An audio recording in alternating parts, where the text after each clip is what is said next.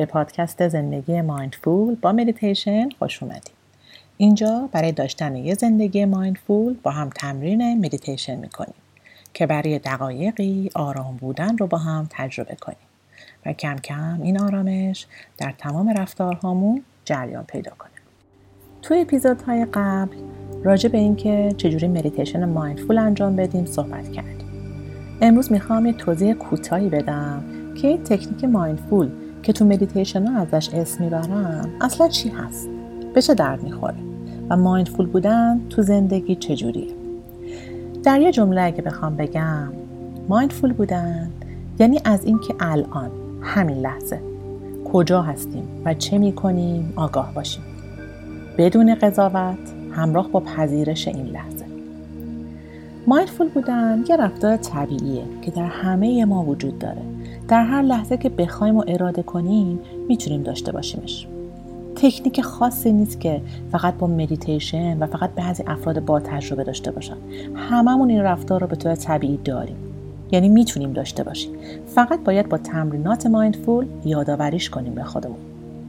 وقتی تمرین مدیتیشن mindful می‌کنیم داریم تمرین می‌کنیم که یک فضایی رو برای خودمون به وجود بیاریم. بین خودمون و افکارمون. بفهمیم که هر فکری میاد تو ذهنم اون فکر فقط یه فکره. جزی از من نیست. من اون فکر نیستم. من اون احساس نیستم. پس من کیم؟ من اون نظاره کننده هستم. اونی که می‌بینه افکار رو مشاهده می‌کنه ازش آگاهه و می‌ذاره بیانو برن. این تفکر کمی پیچیده است. ولی با تمرین حتما بهش می‌رسیم یه موضوع مهم تو مدیتیشن های mindful اینه که بدونیم هیچ راهی برای ساکت کردن ذهنمون وجود نداره. یعنی اصلا هدفمون این نیست. همونطوری که تو همه مدیتیشن های قبلی هم شنیدیم من همیشه میگم هر فکر و احساسی که سراغتون میاد رو انکار نکنید. به زور بیرونش نکنید. چون اصلا فکر و خیال پردازی بخشی از موجودیت ذهن ماست.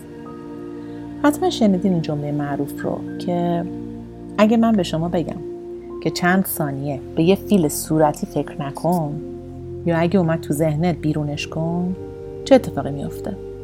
مشخصه چیزی که ذهن بهش میچسبه یه فیل صورتیه همه یه کاری که برای مایندفولنس می‌خوایم بکنیم اینه که فقط به لحظه حال و نفس هامون آگاه باشیم و هر زمان که فکر اومد سراغمون بدون قضاوت با مهربونی اون رو ببینیم و بعد آروم دوباره ذهن رو برگردونیم روی نفس هامون یا روی بدن. کل اتفاقی که قراره بیفته همین. حالا این تمرین چرا به نظر راحت میاد؟ ولی در واقع خیلی هم راحت است چون ذهن شروع می‌کنه به خیال پردازی. شروع می‌کنه به چسبیدن و بالا پردادن به اتفاقی که دیروز افتاد. به لیستی از کارهامون که باید برای فردا انجام بدیم. به حرفی که به کسی زدیم یا نزدیم. ذهنمون سعی می‌کنه همه جا باشه جز جایی که الان هستیم. ولی این ذهن درگیر چیزی نیست که باید نگرانش باشیم. این جزوی از ویژگی انسان بودن. پس باید فقط تمرین کنیم که هر زمان ذهنمون رفت با مهربونی بدون قضاوت برش گردونیم به الان همینجا همین لحظه. هرچی بیشتر تمرین مایندفول انجام بدیم بهتر و بهتر می‌تونیم انجامش بدیم. و نکته آخر این که تمرینات mindful دو دسته هستن. تمرینات رسمی و غیر رسمی. تمرینات رسمی اون مدیتیشن هایی هستن که تا الان با هم انجام دادیم.